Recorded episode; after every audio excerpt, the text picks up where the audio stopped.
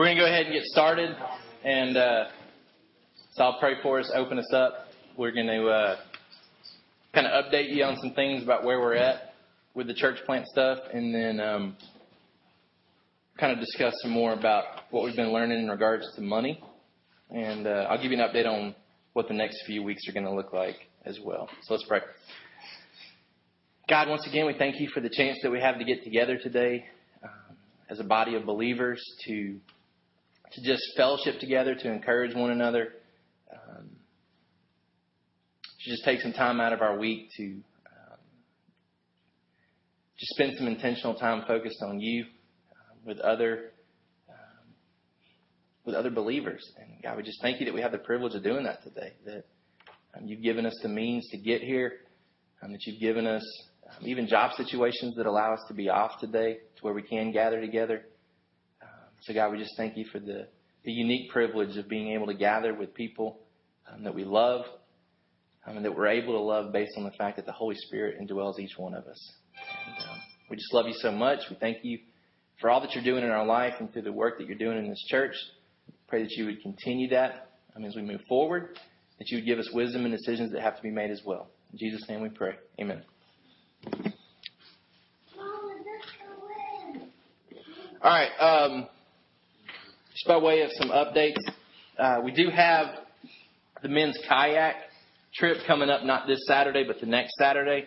Um, some of you have emailed Adam letting him know if you are or aren't going. If you haven't had a chance to do that, please do so. Um, we really would like to know. I put down um, by this Wednesday, we want to have a nailed down.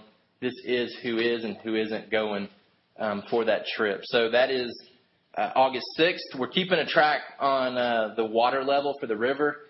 Um, unless we get some rain, the water may be too low for us to actually do a full day of kayaking, but we will make plans to be um, on the river or on some type of body of water where we can hang out, fish, swim, um, do whatever. So even if we don't get to kayak that day, we will have a planned activity for us to get together as guys and hang out that day. Um, so let Adam know by Wednesday um, if you need to change, if you are going to go now, or if you know, oh, I said I could go and now I can't go, whatever it is, you know, just make sure you let Adam know um, by this Wednesday. The Ladies' Day is August 7th, which is the next Sunday. Um, so two weeks from today, um, we're going to meet. The girls are going to meet at my apartment at Walden Point at noon.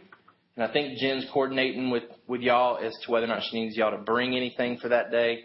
Um, I think the plan is to go from like 12 to 4, eat lunch together, um, and play some games and stuff. Cheese fondue, chocolate fondue. so, um, fondue's good too. So that's that'll be fun. So yeah, if you if you're definitely planning on going, you can let Jen or Lauren know so they know who to coordinate with about bringing stuff. Um, some updates about giving. Um, we have nailed down pretty much everything with with Bank of Coweta. Um, we were able to get uh, Julie at Mount Gilead on the account this week. Um, we were able to get a savings account opened up because we had enough to deposit into a savings account. So now we have a checking and a savings account opened at Bank of Coweta. Um, so all that has been uh, taken care of. Again, we're going to collect on Sundays and then be able to go go do a direct deposit immediately on Sundays as well. So nobody has to handle the money for uh, too long. We are continuing to revise our budget. I told you last week that we'd finished the first draft of the budget. Uh, I was able to get together with Chris and with Jason this week, and we made some revisions based off of um, some insight that they had. Um, I'm wanting to get together with Philip before we actually discuss it as a church. So um, once me and Philip get a chance to sit down and get some insight from him about our budget, then we'll be able to talk about it as a church. We're targeting August 16th or August 14th, Sunday, August 14th, um, as the day that we'll present that to you guys. That is also the next time that we'll be here, um, if we're allowed to still be here. We'll see. Um, so that'll be August 14th. Just again as a reminder, as far as what we're what our costs are right now, $150 to pay for the park, and then $19 for the city. Um, it's nice on days that we're not at the park because we don't have that bill. So, like money that you give today, you can give in this basket. That'll strictly go to cover the cost of the food today. That's all we really need for you to give in regards to this church today. The cost was about $50, I think, for the food and stuff. So not a whole lot needed from each of you to cover the cost of lunch today. Um, but then also we're taking up a special gift for Adam and Tiffany today. Um, so really we want the bulk of the giving to go towards them. There's a blue jar or blue bowl back near Jason that you can put that money in designated for Adam and Tiffany. Again, this is to help offset the cost of Adam being out of work all last week. His plans are to try to go back to work on Tuesday, but I think some of that's motivated by the fact that he doesn't get paid vacation or paid sick time. And so I'm hoping that if we're able to take him a check today saying, hey, this is from your church family, that that may help him make the most wise decision possible about when to be back at work. He talked to his boss. His boss was going to let him do some light duty around the office, realizing that physically he can't do what he normally does. And we want to keep Adam from feeling like he has to push himself and just making it worse. They said, based on the amount of blood that Adam has lost and had to have replaced, that it'll be over 50 days before he's back to feeling like himself again. It takes that long for the body to readjust to all the blood that's that's happened. Some of you have given blood before, and even just given a, a pint or two, you're not allowed to give again for it's like a month or so, I think. And that's just a pint or two. Adam had nine pints put in. Um, He's got a blood test tomorrow morning at 9 o'clock at the clinic across the street from Spalding um, Hospital. As long as his hemoglobin level has not dropped, then he won't have to have another blood test for 30 days. If there's a drop in um, his blood level, then they're going to have to reevaluate um, what they're going to do next. He was telling me what. Do you remember what the step was going to be if his they were going to do, they're going to test his bone marrow to see whether or not his bone marrow is producing blood or not. So if his, if his levels drop, because there's, he took the camera test, camera went all the way through his system, took 1,400 pictures or 14,000, 14,000 images, um, which took them several hours, obviously, to click through and try to find like where active bleeding was. There wasn't any active bleeding going on when the camera passed through. So there's no reason really that they can think of for his levels to be dropping. So if they are dropping, then that, that's cause for concern because there's no active hemorrhaging anymore. Um, so then they would test to make sure that his bone marrow is actually producing blood still. Um, and what they're hoping right now is that just because the amount of blood that he lost and the blood that was put in, that it, it kind of spiked and now it's kind of settling down and it'll kind of drop and then start to, to come back up again. So we want to continue praying for them, um, but we do want to, um, as much as we can, take care of them during this time. Tiffany's planning on going back to work tomorrow. Um, I got to hang out with them last night. We took Lillian and um, prepared dinner for them last night. Me and Lauren took it over to them, and um, we got to hang out with them for about an hour. And everything seemed to be going good. They're exhausted from a pretty trying week.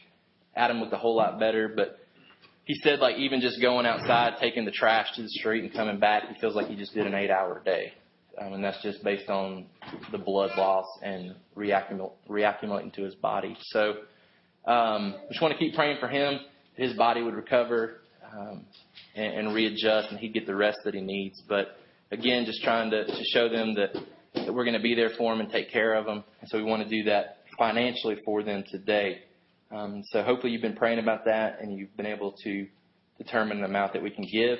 And then we also plan to, if need be, um, add to whatever's given today based on what was given last week because you guys gave almost $3,000 last week, which is a huge testimony just to what the Holy Spirit's doing in your guys' hearts and how, um, you know, we're being faithful to be generous. And, you know, everybody that, that heard that we gave that much was just kind of blown away at the generosity of you guys giving. And so that's a that's a cool testimony to what God's doing. Um, and so as we learn better what they need, um, you know, we'll know better exactly how much they need for us to give towards them. So we'll keep you updated. We've got meals planned every other night throughout this week. Um, so we'll be taking food to them, um, kind of helping take care of them in that sense. So any questions about Adam or Tiffany or their situation? I've been trying to keep most of you updated as much as I can with text and stuff. So, okay. Um, update about the, the schedule. We meet at the park next week. Then two weeks from today, we won't meet. That'll be when the ladies meet. Then we'll be back here at Ben's, and we'll plan to eat lunch again. And then the next week we'll be at Topi's for the baptism pool party. And then the last Sunday in August, we will meet at the park again. So that's the next five weeks. Park, no meeting, Ben's, Topi's, meet at the park. And if you need directions to Topi's, then we can get that to you as it gets a little bit closer. All right. Um, just an update on some things that we prayed about last week. You know, we were praying about people that are in transition right now, and we had some some big answers to prayer this week. Um, one, uh, Topi got a job at Aeropostale. That's where he's at this morning. He's going through some training today. So that was a big answer for him to get a job near school so that he can kind of do both pretty close together. Um, Adam and Jen were able to get um, an acceptance on their offer for their house. So they're supposed to close on their house in 30 days. So that's a, another big answer to prayer. They've been in limbo waiting since, I guess, March or April about whether or not this house was going to be what God wanted for them. So that's a huge lift off of their shoulders. They can begin to hopefully transition um, closer to Adam's job and then closer to Senoia. So um, look for ways to maybe help them in the move process um, within the next 30 days. And then uh, Luke got his job back at Ingles. We prayed for that specifically last week, so that's an answer to prayer as well. Um, so just some big answers that we prayed for last week, and that's a testimony to just God working out details according to His timing and providing for us exactly when we need for Him to provide for us. And so we want to acknowledge that this morning. Um, but we still want to continue praying for Rachel as she looks for a job. She's waiting to hear back from the Southern Federal Credit Union in Newnan. Jordan's looking to hear back from some different places in Newnan as well. She was able to move into her, her apartment this week in Newnan um, so that she'll be able to live there and take classes at the Newnan campus, but also needs a job and a roommate. And that's kind of tied in with Rachel getting the job. They've talked about living together. So if Rachel gets the job, then that is also an answered prayer for Jordan looking for a roommate. So um, just pray specifically that, that God would work things out according to His will for Rachel, her job situation, Jordan's job situation, and also the roommate situation there um, as well. And then Blant also um, is in need of a job. Anybody else looking for a job that I forgot to add? Just trying to remember everybody. All right. Um, any questions about any of those updates or announcements or anything like that?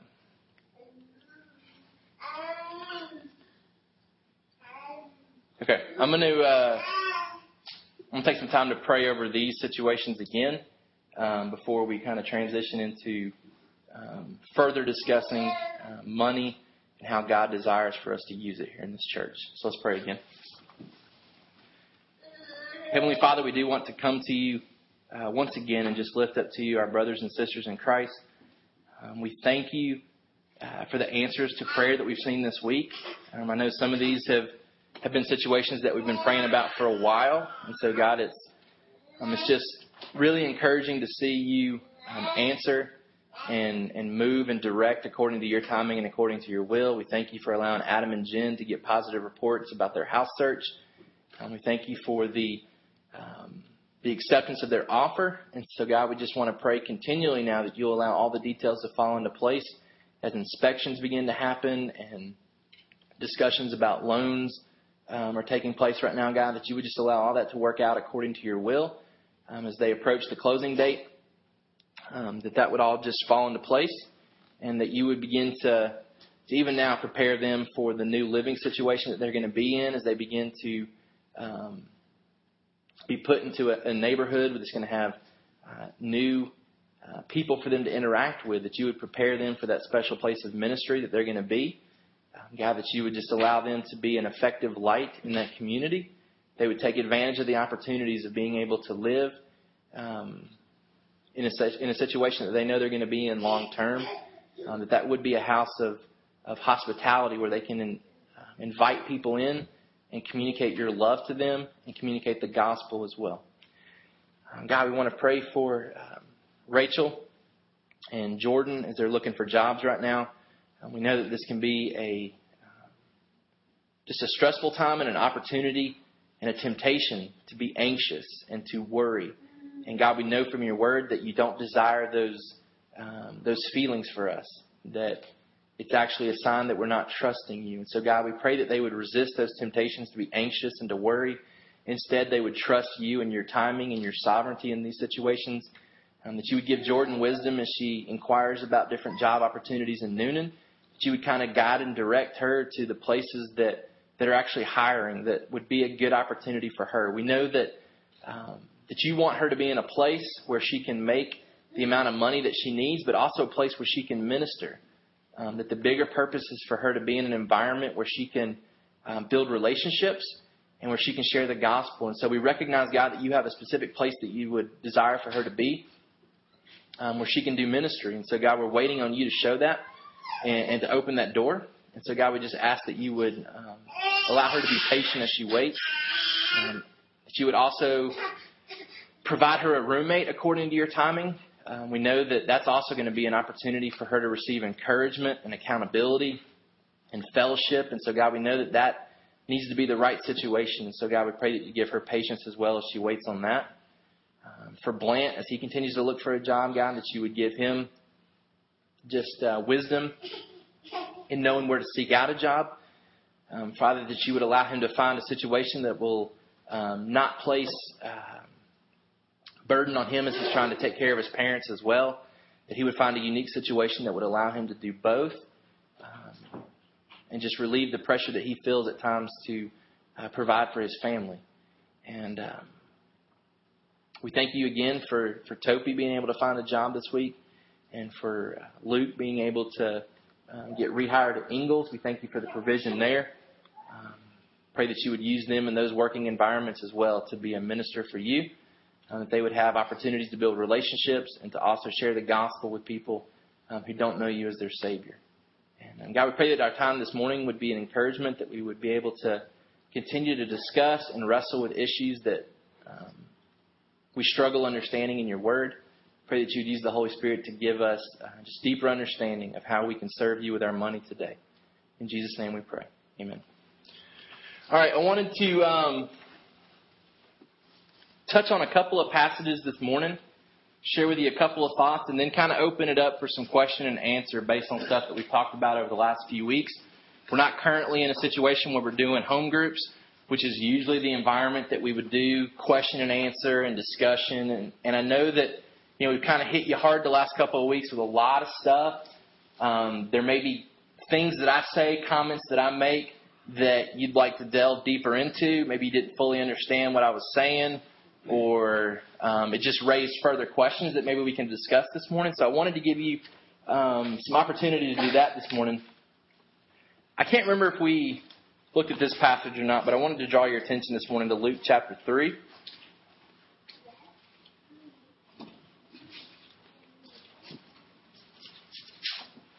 Luke chapter 3, verse 7.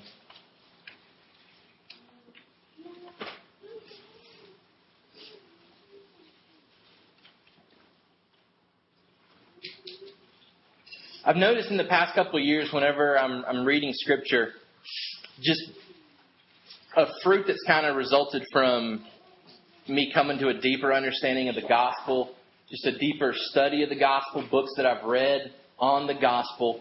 I find myself, when I'm reading scripture, um, my ears kind of perk up and my eyes kind of light up, and I really want to hone in when I begin to see apostles or disciples or just followers of Christ communicating the gospel and people responding with, What are we supposed to do? Because I find myself sometimes when I'm sharing the gospel with somebody, I can share the content of the gospel, but I get uncomfortable and sometimes confused and lost as to what to do when someone actually wants to accept it, wants to do something with it. It's kind of like, whoa, like I don't usually get people that actually want to do something with what I just said. And so when someone actually seems intrigued or interested in the gospel, um, sometimes we don't know where to go next with. We've, we've kind of spilled our content of the gospel that God is holy, we're sinful, Jesus came to fix all that, and we can accept Him as our Savior. Um, and so my ears and, and eyes really tune in to um, wanting to hear how the apostles and disciples respond when people seem intrigued enough to ask questions after they've kind of heard a gospel presentation. And we see this happen with John the Baptist in Luke chapter 3. He says in verse 7, uh, He said therefore to the crowds that came out to be baptized by him, You brood of vipers, who warned you to flee from the wrath to come? Bear fruits in keeping with repentance. So you've got people coming that have heard, either heard the message of John the Baptist or have heard about the message of John the Baptist, and they've come to hear more. And, and John the Baptist is kind of questioning their motives um, and then giving them instruction about what to do. If you're truly wanting to come and repent, here's some evidence or fruit that that repentance is real. He says, and do not begin to say to yourselves, we have Abraham as our father. What do you think he, why does he say that? He says, bear fruits in keeping with repentance and don't begin to say to yourselves, we have Abraham as our father. Anybody know what that means? Maybe just because you're a Jew, it doesn't mean that you're going to get in. Yeah. Yeah, don't rely on your family heritage. Don't rely on the fact that, that you were born into the covenant people, which has bearing for us in the New Testament.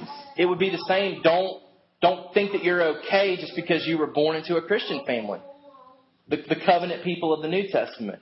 And, and so he's challenging them. Don't, don't base the fact that, that you come from um, the people of God, that necessarily means that you're okay. He says you need fruit that shows that you've really repented.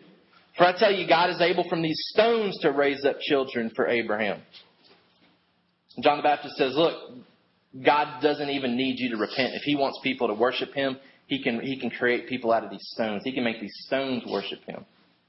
Verse 9, Even now the axe is laid to the root of the trees. Every tree, therefore, that does not bear good fruit is cut down and thrown into the fire. Verse 10, And the crowds asked him, What then shall we do? What are we supposed to do?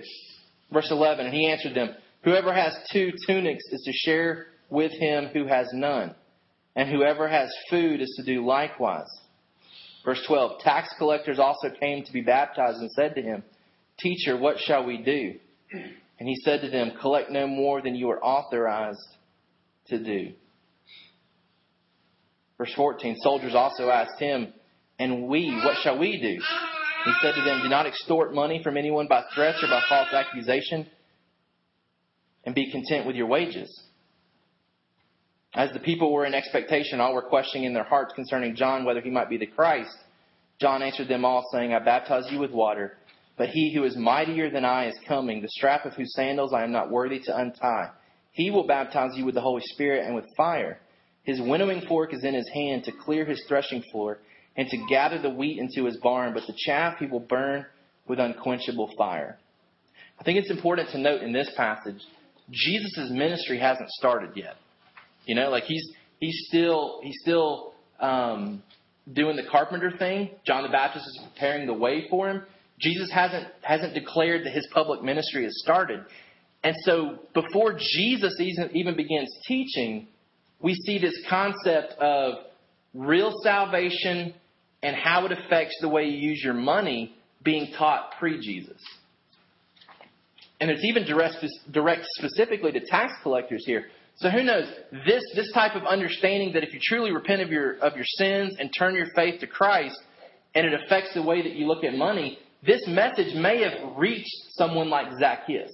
You know, we see Zacchaeus accept Christ, and all of a sudden he's convicted and begins to make changes with how he handles his tax collecting money. I've got to give to people that I took from. I need to give to the poor.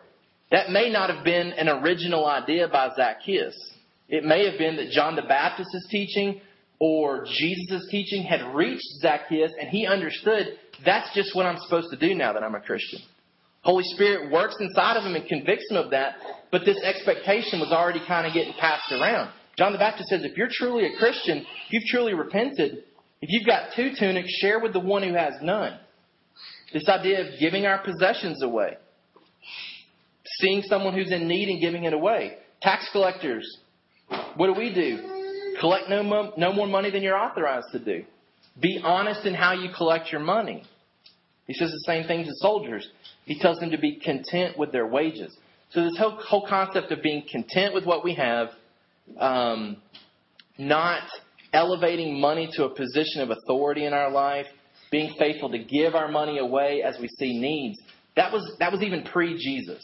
That wasn't just Jesus saying those things. That that that mindset was beginning to circulate even amongst the first followers of Jesus. These followers of John the Baptist that would then translate over to following Jesus. And I wanted to kind of draw that out this morning and make sure that that again we see this concept rampant through the New Testament. That true Christianity, Holy Spirit living inside of you, necessitates a change in how money is viewed in your life. A radical change. Um, it, it's, it's a fruit of repentance, John the Baptist says. It's something that should naturally flow out of a true response to Christ. Um, Mark 10, 29 through 30. Another passage I wanted to comment on this morning that I don't think we've looked at yet.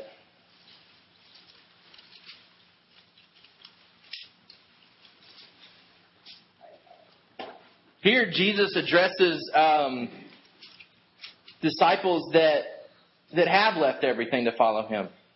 This is, this is right after rich guy comes and says, "What I need to do to be saved, Jesus? We need to sell everything and give it to the poor and follow me."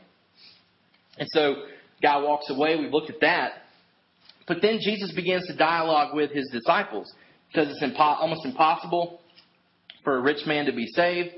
Um, We'll start in verse 27. Jesus looked at them and said, With man it is impossible, but not with God, for all things are possible with God. So he gives us that hope that even through the work of God, rich people can be saved. Verse 28 Peter began to say to him, See, we have left everything and followed you. Verse 29 Jesus said, Truly I say to you, there is no one who has left house or brothers or sisters or mother or father or children or lands for my sake and for the gospel, who will not receive a hundredfold now in this time houses and brothers and sisters and mothers and children and lands with persecutions and in the age to come eternal life. But many who are first will be last and the last first.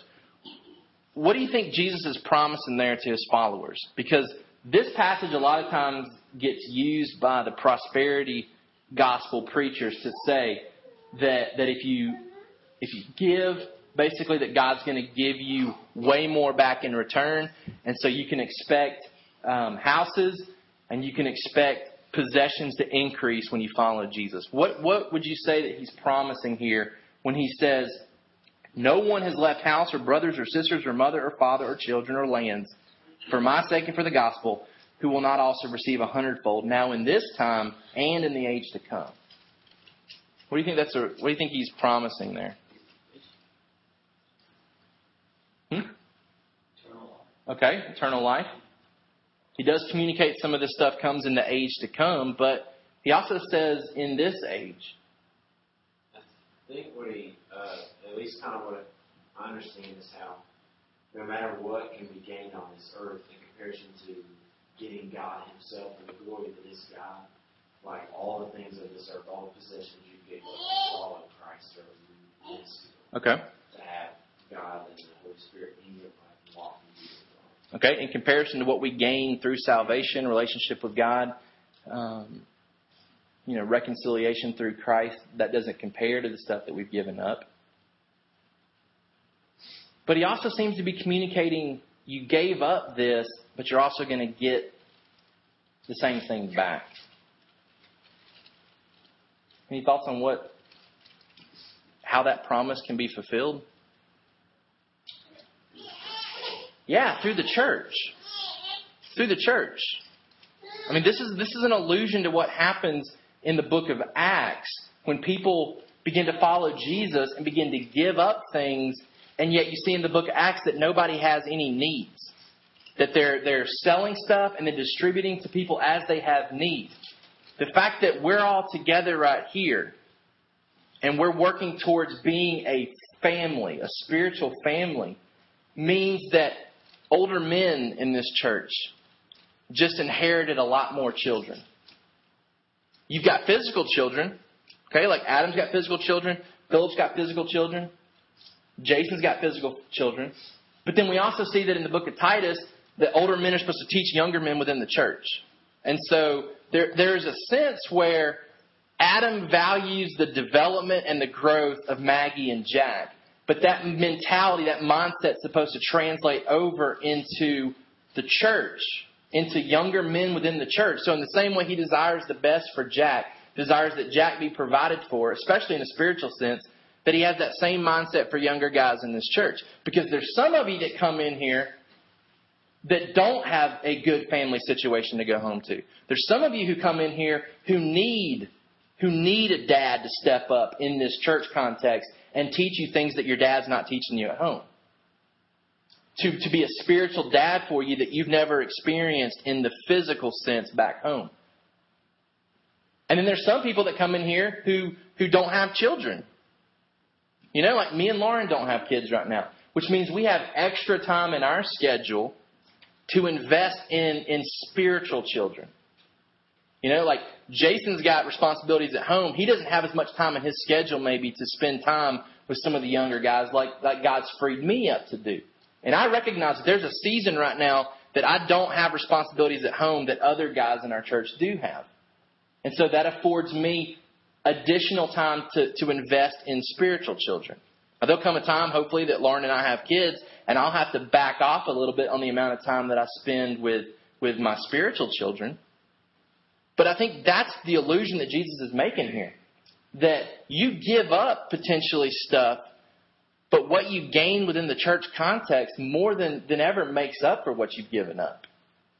That, that your needs are provided for. That, that you're in a context that is a family. And just as a family would take care of each other financially if somebody got hurt or injured or whatever, that that same mentality is adopted within this church family.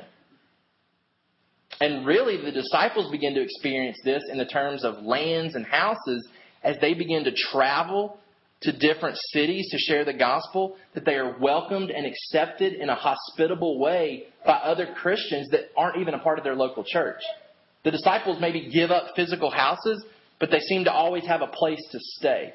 So Jesus is saying, you'll have houses, you'll have lands, you'll have brothers and sisters and mothers and fathers, just not in the context that you're used to in, in a much bigger context, you're going to have these things provided for you. So I wanted to, to make sure that we, we understand that as well, that um, a, re, a, a, a new perspective on money happens after we're truly saved. John the Baptist even preaches that. But even as we give up stuff for the sake of the gospel, God has designed it to where even in giving things up, we're taken care of and provided for. And we see that really take place in the book of Second Corinthians.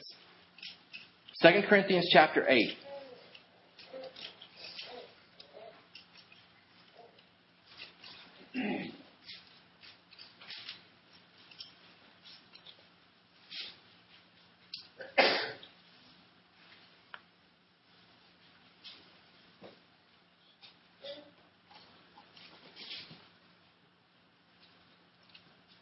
Adam, I think there's one point there when you were talking about prosperity gospel earlier.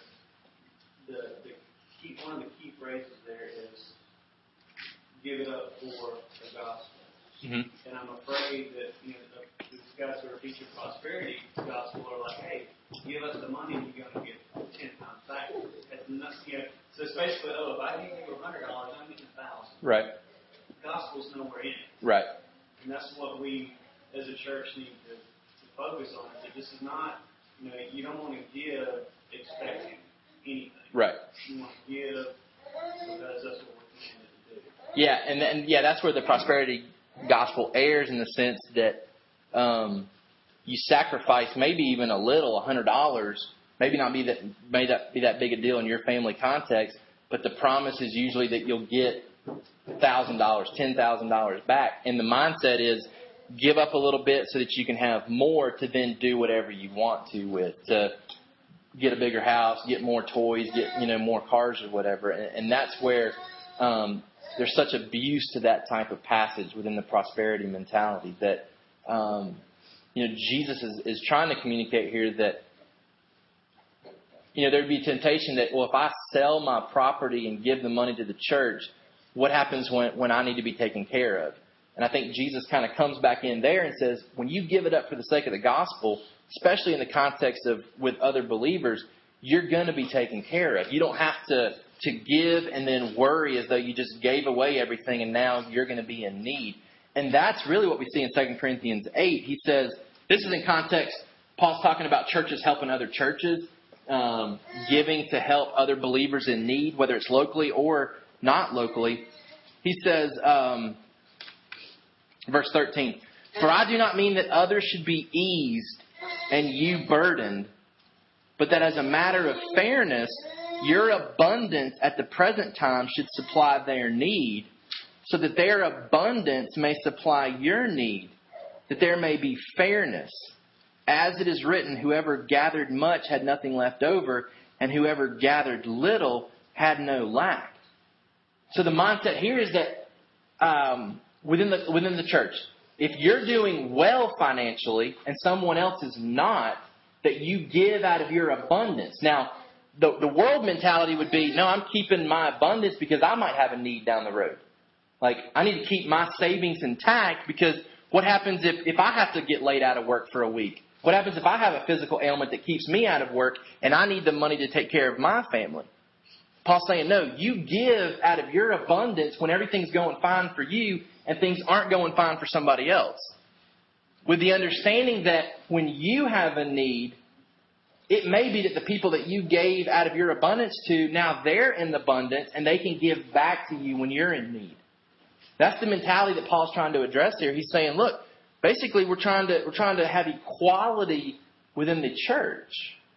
We're trying to give as people have need and then also setting yourself up to where you can accept when you're in need.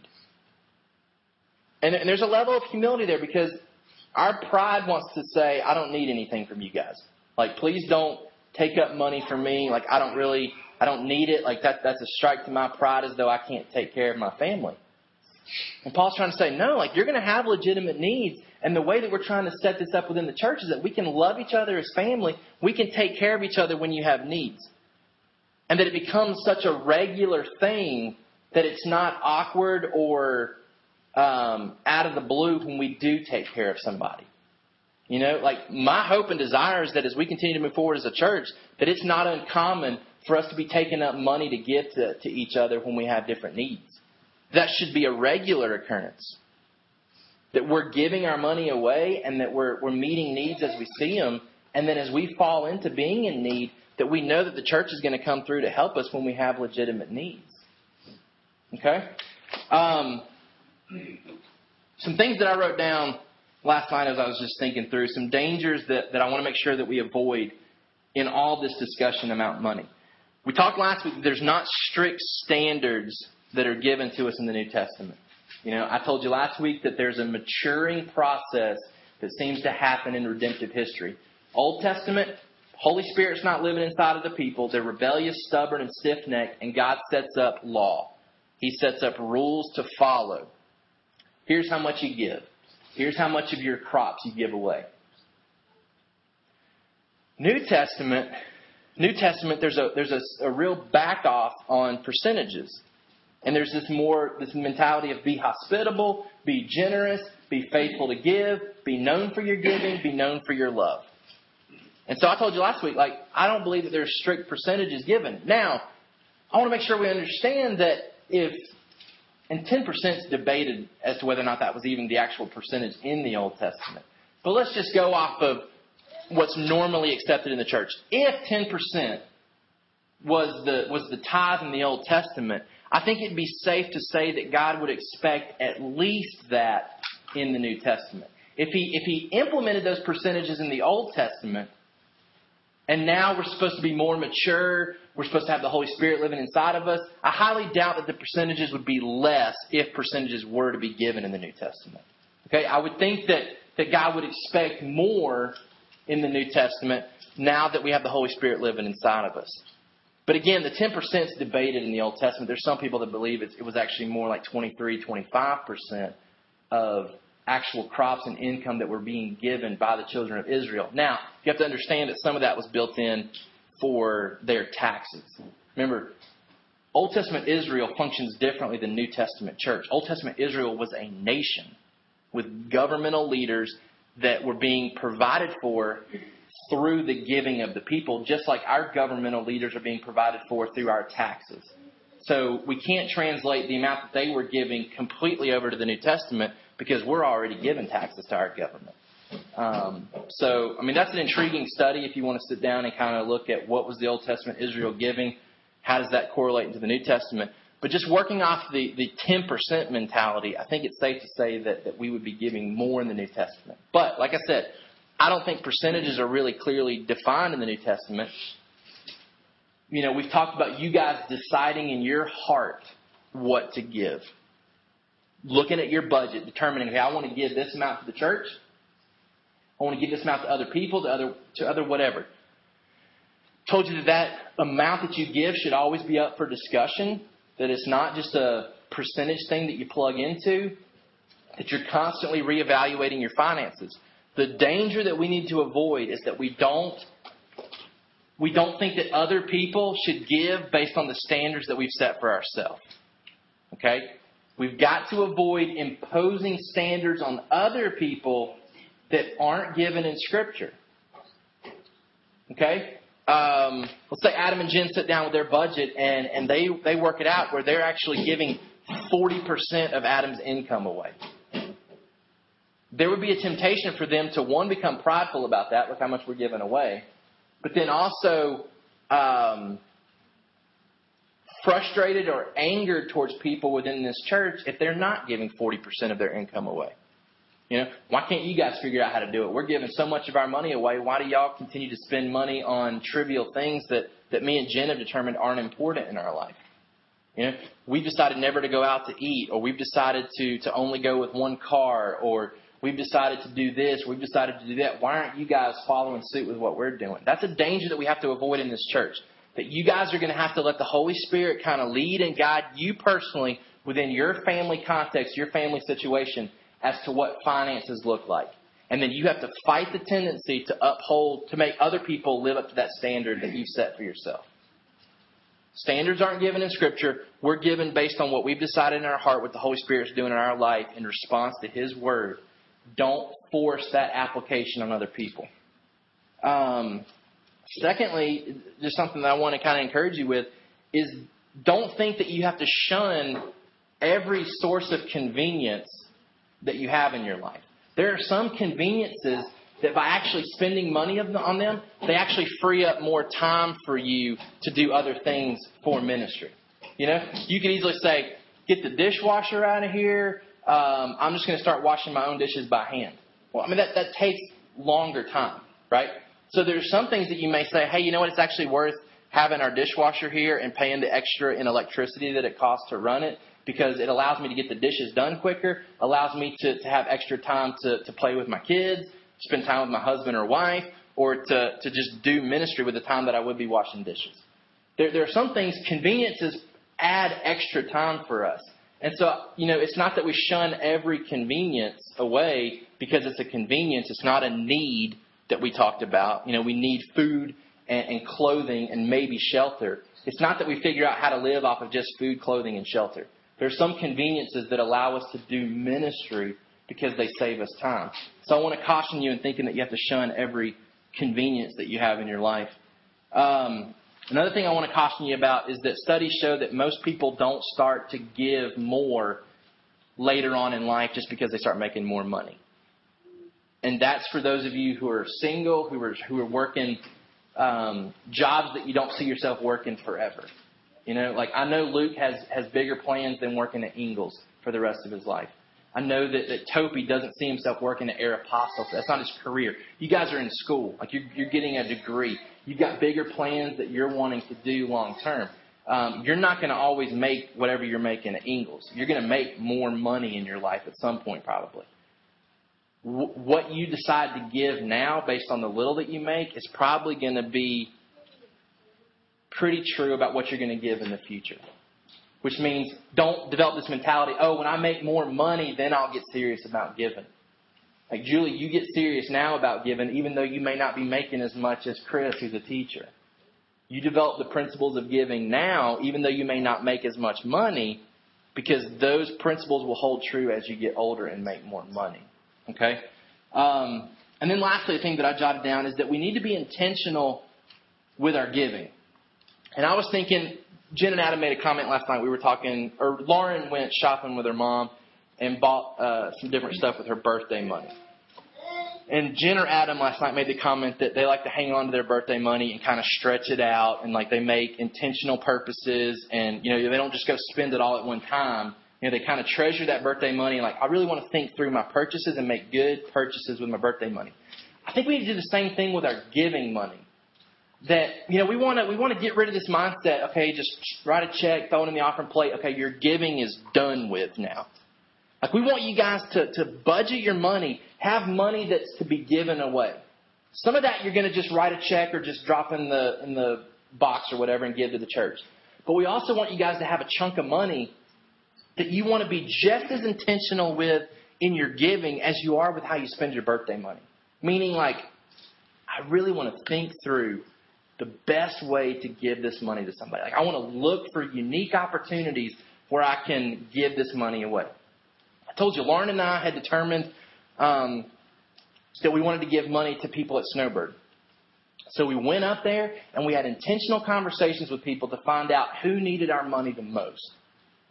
You know, like we want to give money to people up here, but we want we don't want to just write a check to Snowbird and say use it however you want. Like we want to engage people in conversations, find out what's going on in their life, find out what needs they have in their life, and then give out of our abundance, give generously and be intentional with it. So I want to encourage you guys to begin to develop this mentality of, okay, I want to give this money away. Like I've paid my bills, I've given to the church, I've, um, you know, I've set aside money for other things that I have to do this month. But here's some money that, that I don't necessarily need. I'm not going to just stick it in savings. I want to give it to somebody. But I also want to be very intentional. I want to, I want to be serious with it. I want to treasure this money that I'm giving, and I want to do it in, a, in an effective way. So I want us to, to really think through about how to be intentional um, with the giving of our money. Any questions that, that you guys want to ask me based on stuff that we've been talking about, things that we've been learning, things that maybe I just said today, um, maybe you need further clarification, or questions that maybe this has aroused in, in your mind as you've been thinking about it throughout the last few weeks?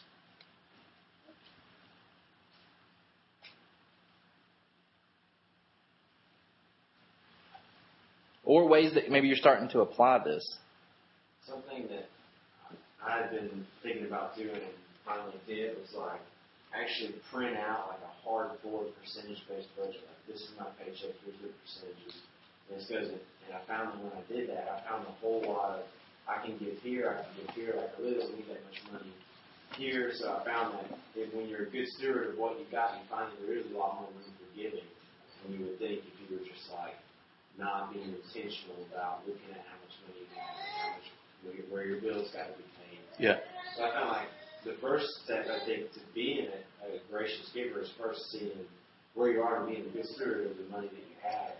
Because I was really surprised at how much I really do have room for giving and stuff like that. Once I actually had a printed out budget and I was looking at my money and I was like, look, all my bills are here paid. I still got all this money right here that I can float around according to what's needed. Mm-hmm. So I think that's something that I've noticed is kind of helping me out a lot to sort of apply this. Yeah. Yeah, if you've never really sat down and looked at where your money's going, you'll probably be amazed at how much money you actually do have. It's kind of like some of us have done the um, the activity where we we write down what what we do all day long to see where our time goes. Because I mean, it's it's common for us to say, "I'm so busy, like I just don't have time to do this. I don't have time to do this." And so, especially that first year of discipleship group, I challenged y'all to um, to do kind of a timesheet every day. Like, what did you do when you woke up? What did you do like every 30 minutes? And you begin to see, man, I waste a lot of time. There's a lot of time that I have that I'm just not using very effectively. And that's the same with money too. I think when you finally sit down and look at it, you begin to realize I got a lot more money coming in than I than I think. It's just that I haven't been disciplined in where it goes, and by the end of the month, I'm out and if it just takes a little bit of um, responsibility and, and you begin to have a lot more than you think you do. Are there questions on, on how this gets applied?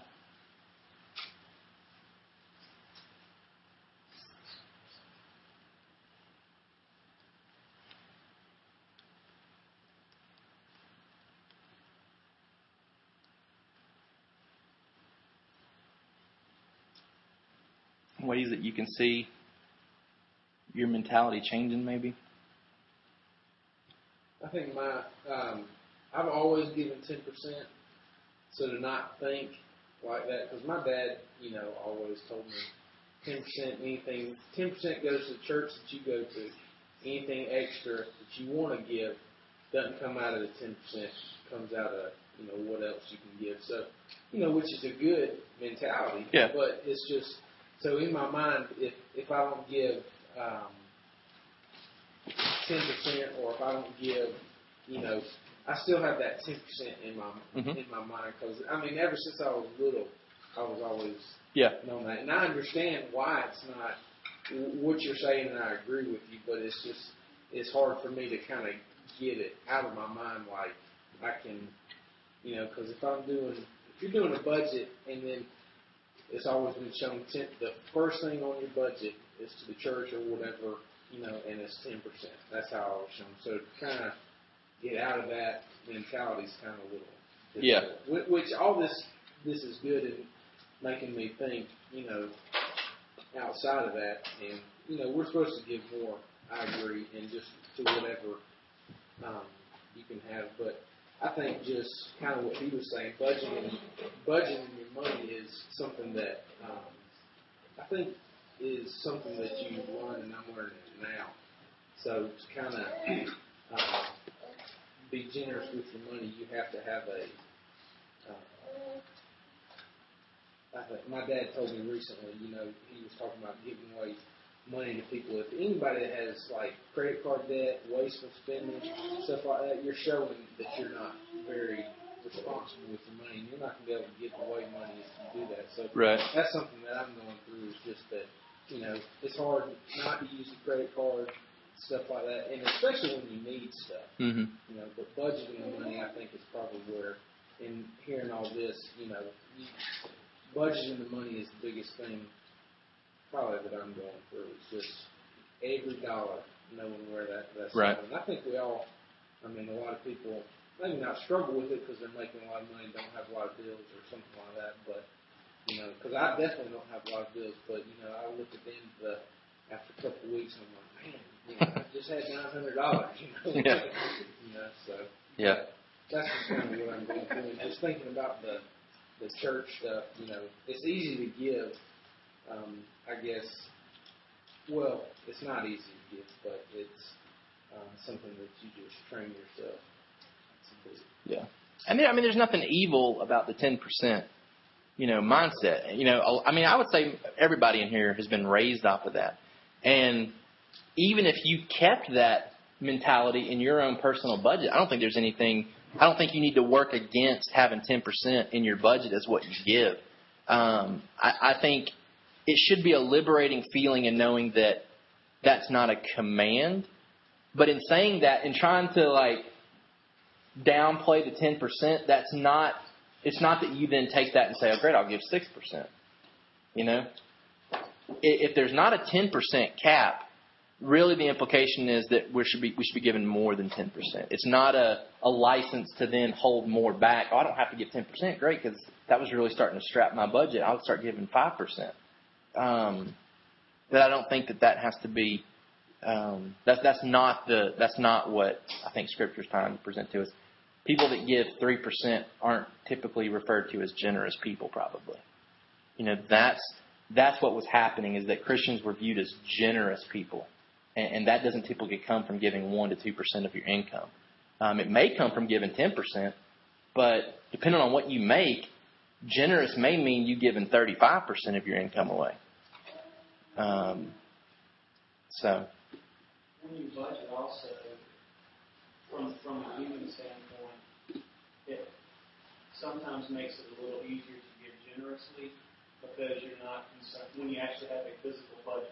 You're- Right. You know, um, because a lot of times when you don't do that, you're just looking at numbers. You're like, okay, I got a thousand bucks, I got two hundred bucks away. That gives me eight hundred left. I got this, this, this, and this coming up. But if you have all that, if you have everything budgeted out in a physical budget, then you can look at it and say, oh, okay, that that you don't have that worry about, you know, am I going to need this? Am I going to need this? Am I going to need this? It's like, nope, I'm not. So here you go.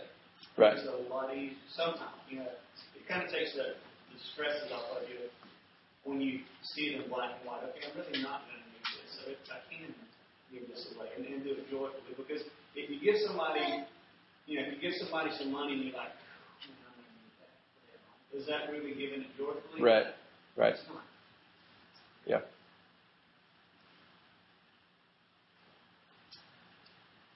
Other thoughts?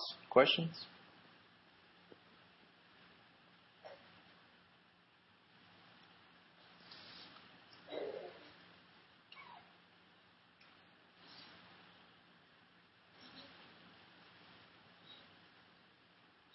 With all the money talk, is there any thought of doing actual, like, showing people how to do a budget and stuff like that? Yeah, we've talked about doing kind of a budget workshop. Uh, maybe getting um, some volunteers, people that feel like, hey, I've, I've been doing this for a while, and I'd love to share some of the wisdom that, that I've gained from doing this. That's definitely something that we want to. Once we finish wrapping up kind of our teaching on it, we want to to provide some some structured type application things for that. Like, hey, we're going to do a budget workshop. Anybody that wants wisdom on how to get their money to go far and, and to make sure their bills are covered and that type of thing, then we'd like to provide something like that. Yeah. Because I listen to Dave Ramsey a lot Mhm. going home at night, he people calling all the time, and it's just like you know, a lot of these people in here are at the age where they're going to start racking up a lot of debt if they're not putting things you know in perspective. Because you don't have your parents paying paying for your school, then you're like, oh, well, I'll just do student loan debt. But there's a lot of thought process to go into that before you do that. Yeah. So. Yeah, and that's where uh, uh, married couples, but then even just you know older people can provide hopefully a lot of wisdom to younger people that are buying their first car, you know, first starting off with a job, beginning to live on their own for the very first time, like how to how to be smart with that, and and providing a place for people to come be able to ask questions. You know, like we want um, some of you younger people to be able to feel like, hey, I can come ask questions to Jason or Chris or Melissa or Philip and get some wisdom based on their experiences and how they're doing things. And I mean, that's what's great. I mean, we've got we've got single people, we've got married people that that can provide different different perspectives on on money and stuff right now. And I think that's a real blessing to have. Um,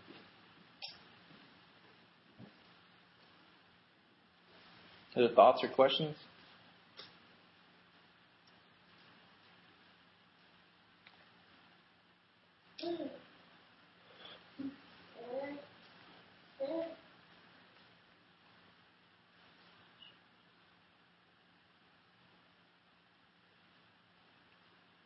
It's weird that um, giving has become such a private matter within the church. Um, it's almost become a thing where we're not supposed to talk about like how much we're giving or how often we give. Like that's a that's a private matter. Like I don't want any glory for for talking about like what I'm giving. And I think I mean I think that's that's a that's a healthy mindset. Like we don't want glory for how much money we're giving, you know. But if let's say we're like back when we were doing small groups with the youth group, like when we would get together on Sunday nights, like it, it didn't feel awkward if we talked about stuff we were studying in Scripture and how we were like doing like our quiet times. You know, like we would we we were very faithful to communicate. Hey, I've been studying, been reading this, like it's been really encouraging, and that's not a normal. Now there, there'd be the tendency for Will to maybe speak up and say, I've been studying this, and like he's communicating that for the purpose of self glory. Like he, I mean, he would have to fight the temptation to share in a small group setting things that he's studying in Scripture and learning about. Um, but that doesn't mean that we say we should never talk about like our quiet times and what we're studying and learning because that might be a source of pride for somebody. Same thing with like our evangelism. Like we don't discourage people from providing testimony of opportunities that they've had to share the gospel. Hey, sharing the gospel at work, been interacting with this guy. Um, he really seems to be responding, and I, you know I want you guys to continue praying that, that God would, would work in this guy's heart. You know, we don't say, hey, don't talk about like your your uh, your evangelism because that might be you trying to get honor and recognition um, by saying that type of thing. And I think the same mentality should be for our giving. Is that a lot of times we keep giving private, I think, because it allows us to kind of cloak our disobedience in that area. You know, like, oh, I don't want to talk about my giving, like that's a private thing. Because in reality, like, you may not really be giving. You know, and we can kind of hide behind the privacy of giving being a private matter, and it allows people to get away with, with not being held accountable to giving. And I think you see, I, I really think you see a pattern in the um, the New Testament of giving being more of a, a, a known thing, I think, at times. Um, I was reading a book this week, and, and the guy was saying that um, the early church knew who was giving and who wasn't. It was obvious because people were liquidating their assets. You know, you, knew who was giving money because so and so didn't have his land anymore.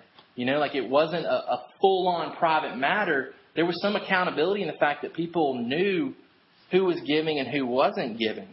Um, in fact, we're told in Acts 4 36 and 37 that, that Barnabas gave. Like he sold and gave.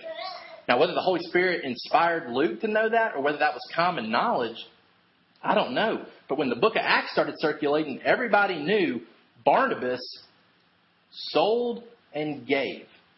And I think there's a way to communicate the work that God's doing in your heart in a way that God gets the glory and not yourself. And we, we talked about the balance last week where Matthew 6, um, 3 and 4, where we're told to. Let me check this to make sure that's the right one.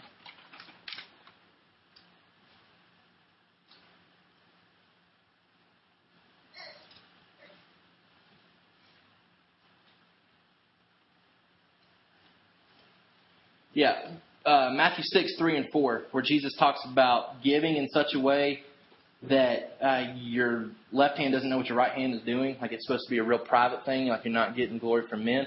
But then we said the balance is in Matthew 5, 16, Jesus says, let your light shine before men so that God gets the glory. So there, there's a way for us to give, keep it private enough to where we're not getting the glory, but we're also able to do it in such a way that it's known enough that Christians are giving their money so that God gets the glory. That we're communicating in such a way that, hey, the reason I'm doing this is because what God has done in my life. I'm not looking for recognition. I'm looking for God to get recognition in this. I'm looking for God to get the credit and the glory in this. Um, and I want to encourage you, just to kind of close with this, to to work towards an accountability system where you can have someone interacting with you in such a way to hold you accountable to your money. Um, and, and just to help shepherd you guys in this and give you an example, I was talking with Ben a couple of weeks ago, and, I, and we were talking about our savings account. How much should a Christian have in their savings account? And, and I told Ben, I said, I got I got too much money in my savings account. Like, I got too much. Like, I don't I don't need this amount. And, and I followed up with Ben a couple of days later, and I said, Hey, I want you to know that that this is my plan for, for getting rid of some of this. And, and asked Ben to pray for me in that. And, and that's when Lauren and I sat down and started talking about giving money to people at Snowbird. Um, and so Ben and I have been having some of those conversations, and I was really relieved. I picked up a book this week by Randy Alcorn called Money, Possessions, and Eternity, which apparently is the book that David Platt read before he did his um, Money uh, Secret Church. Because I feel like I'm listening to to David Platt as I'm reading the book. But in that, this guy began to cry out for accountability within the church for giving. That we find people that we can help hold us accountable to not loving the things of this world. That we find somebody who we trust enough that can ask us those hard questions. We find people to ask us questions about about um, sexual sins. We find people to ask us questions about our quiet times and our married lives, maybe. But we're hesitant maybe to find people to ask us questions about our giving. And I want to encourage you to to maybe seek that out and try to find that um, with people just for the sake of your own personal accountability. Um, but in accordance with Hebrews 10:24, we want to spur each other on to good works. And, and the best way to teach other people how to give within this church is to talk about how God's working in our life and how we're beginning to give in a, in a new and different way. All right? Any other questions that you thought about over the past couple of weeks that you wanted some clarification on or wanted us to talk about a little bit more in depth?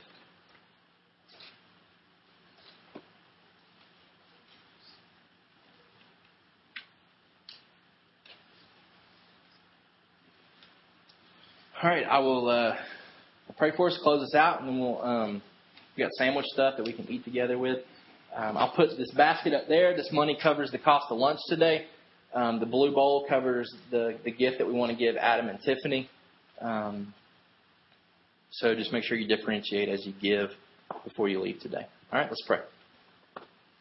God, we just want to praise you and thank you once again for the work that you're doing in our life. God, I thank you that we've been able to search scriptures over the past few weeks and gain a better, um, better understanding of what your word teaches about money. I know for a lot of us, we've been brought up um, being taught things about money, but not really being able to go to scripture and know why we believe those things about money. And so it's been refreshing for me, and I hope refreshing for um, for these guys to be able to to search scripture and allow scripture to dictate and um, motivate why we do what we do. God, I pray that we would continue to submit to your Holy Spirit, to submit to the Word, um, that we would be a people that are known for our generosity, not for our own glory, but for the glory of you. Um, God, we want Sovereign Hope Church to make a difference. We want Sovereign Hope Church to be faithful within this community, to be generous. We want people to know that Sovereign Hope is being generous so that you receive the glory, not our church. God, we want to have an effective presence where we're taking care of people. And as we interact with people that we take care of, we can point to you and the change that you've made in our life as the source for that generosity. And God, we want our light to shine. We want that light to, to shine and draw people's attention to you. Deflect it from us and draw it to you. God, I pray that you'd build accountability in this church that we would be faithful to, to be diligent to examine our money, to talk about our money, to seek wisdom from others in this church about how to spend our money. Um, God, I pray that you'd raise up individuals in this church that can help teach others about how to budget their money. Um, God, that we'd be able to, to take what we've learned over the past few weeks and really apply it um, to where we can know that we're being good stewards as you've called us to. God, we do continue to pray for Adam and Tiffany that you would um, continue to allow Adam to recover. That you give Tiffany the rest that she needs. And I know she has been worried about her husband's health. God, I pray that the gift that we're able to give them today would would do a lot to ease any anxiety that they're feeling about medical expenses, about having to get back to work too early. And God, that we'd be able to provide for them as a church, take care of them um, in a way that they can be thankful that they're a part of a church where God is working, and that God would get that you would get the glory. That you would get the glory in being able to provide for them. We ask all these things in Jesus' name. Amen.